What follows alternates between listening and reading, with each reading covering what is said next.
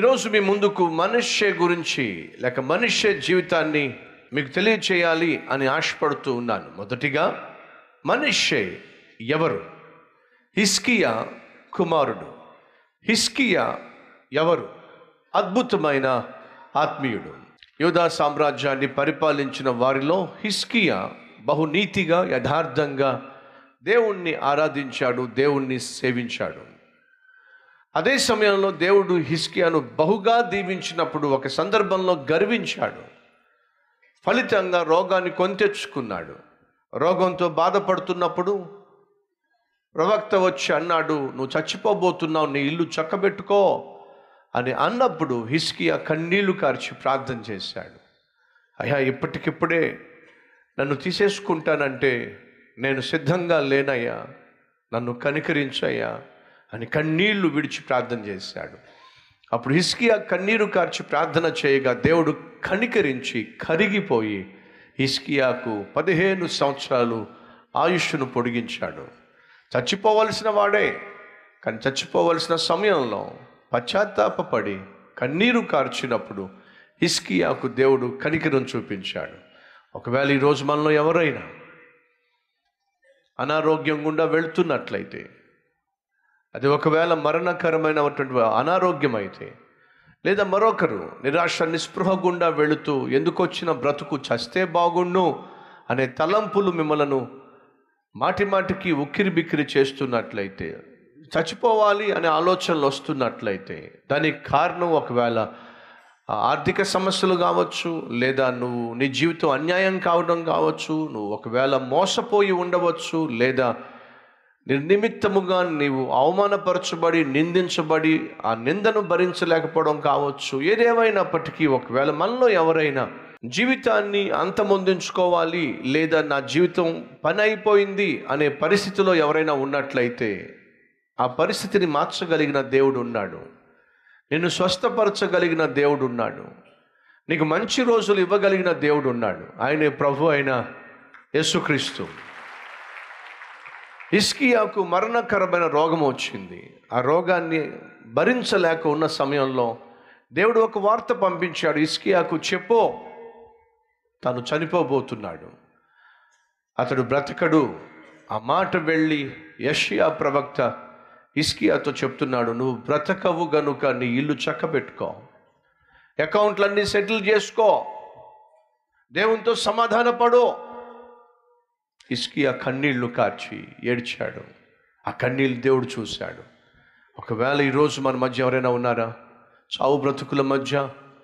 లేదా చచ్చిపోతే బాగుండు అనే ఆలోచనల మధ్య ఉన్నట్లయితే దానికి కారణం ఏమిటో నీకు తెలుసు గనుక ప్రభు సన్నిధిలో పశ్చాత్తాపడినట్లయితే కన్నీళ్ళు కార్చినట్లయితే నా ప్రభు నిన్ను క్షమించటమే కాకుండా నీకు సుదీర్ఘమైన ఆయుష్ను ఆరోగ్యాన్ని ఆశీర్వాదాన్ని అనుగ్రహించుటకు నా ప్రభు సిద్ధంగా ఉన్నాడు.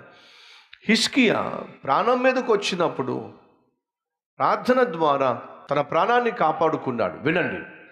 అలా కాపాడుకున్నటువంటి అద్భుతమైన ఆత్మీయునికి పుట్టినవాడు మనషే తన తండ్రి జీవితంలో దేవుడు చేసిన అద్భుతాలు ఏమిటో కలారా చూసినవాడు.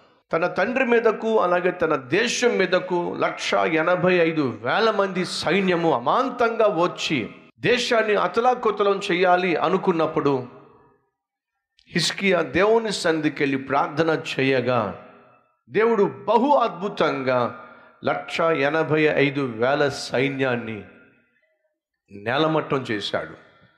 దాని గురించి కూడా తన కుమారుడైన మనుష్యకు తెలుసు. ఒక అద్భుతమైనటువంటి ఆత్మీయునికి జన్మించాడు. కొన్ని ప్రాముఖ్యమైన విషయాలు ఈరోజు మీతో పంచుకుంటున్నాను. మొదటిగా గొప్ప ఆత్మీయత. ఎవరిది? తన తండ్రిది. తండ్రి చాలా ఆత్మీయుడు కానీ ఏమిటో కొడుకే పనికి వాడు మన పూర్వీకులు అంటూ ఉండేవాళ్ళు పండిత పుత్ర పరమ సుంఠ అని చెప్పేసి. తండ్రి ఏమో పండితుడట కొడుకేమో సుంట అంట.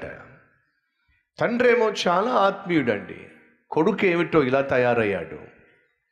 ఈరోజు ఒకవేళ మన మధ్య అలాంటి తమ్ముళ్ళు చెల్లెళ్ళు ఎవరైనా ఉన్నారా? నా తల్లి చాలా ఆత్మీయురాలు. నా తండ్రి చాలా ఆత్మీయుడు ప్రార్థనాపరుడు. కానీ నా జీవితం ఏమిటో పాపము చేత బంధించబడి మంచి తండ్రికి మంచి తల్లికి పుట్టిన నేను ఆత్మీయమైనటువంటి తల్లికి తండ్రికి పుట్టిన నేను దేవునికి దూరంగా జీవిస్తున్నాను. పాపానికి బహు చేరువుగా జీవిస్తున్నాను. కన్నటువంటి తల్లికి తండ్రికి కన్నీళ్ళు పుట్టిస్తున్నాను ఏడిపించేస్తున్నాను. అలాంటి స్థితిలో ఎవరైనా ఉన్నారా? ఉంటే ఒక్క నిమిషం ఆలోచించు నువ్వు మనిషే ఒకే దోణిలో ప్రయాణం చేస్తున్నారు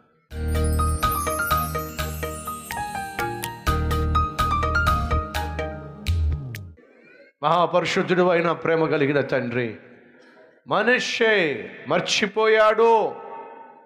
తన తండ్రి ఎంత ఆత్మీయుడో ఎటువంటి ఆత్మీయ పాఠాలు నేర్పించి పెంచాడో నువ్వు ఎంత గొప్ప దేవుడవో ఎన్ని ఆశ్చర్య కార్యాలు చేశావో ఏ రీతిగా తన తండ్రి రాజ్యాన్ని కాపాడావో. మర్చిపోయాడు.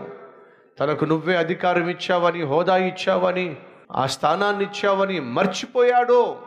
ఫలితంగా నష్టాన్ని కొని తెచ్చుకున్నాడు. నాయనా ఈరోజు మేమేమై ఉన్నామో దానికి కారణము నువ్వే నాయనా. ఈరోజు మేము కలిగి ఉన్న ప్రతి ప్రతిదీ కూడా నువ్వు ఇచ్చిందే నాయన. ఎందరైతే క్షమాపణ కోరుతున్నారో వారందరినీ క్షమించి నీ చిత్తానుసారమైన నాయన వ్యక్తిగా భర్తగా భార్యగా బిడ్డలుగా ఉద్యోగిగా వ్యాపారవేత్తగా ఆత్మీయుడిగా సేవకునిగా ఇక నుంచి జీవించులాగున సహాయం చేయమని ఒక నూతన మార్పును వ్యక్తిత్వాన్ని ఇవ్వమని ఏసు నామం పేరట వేడుకుంటున్నాం తండ్రి. ఆమెన్.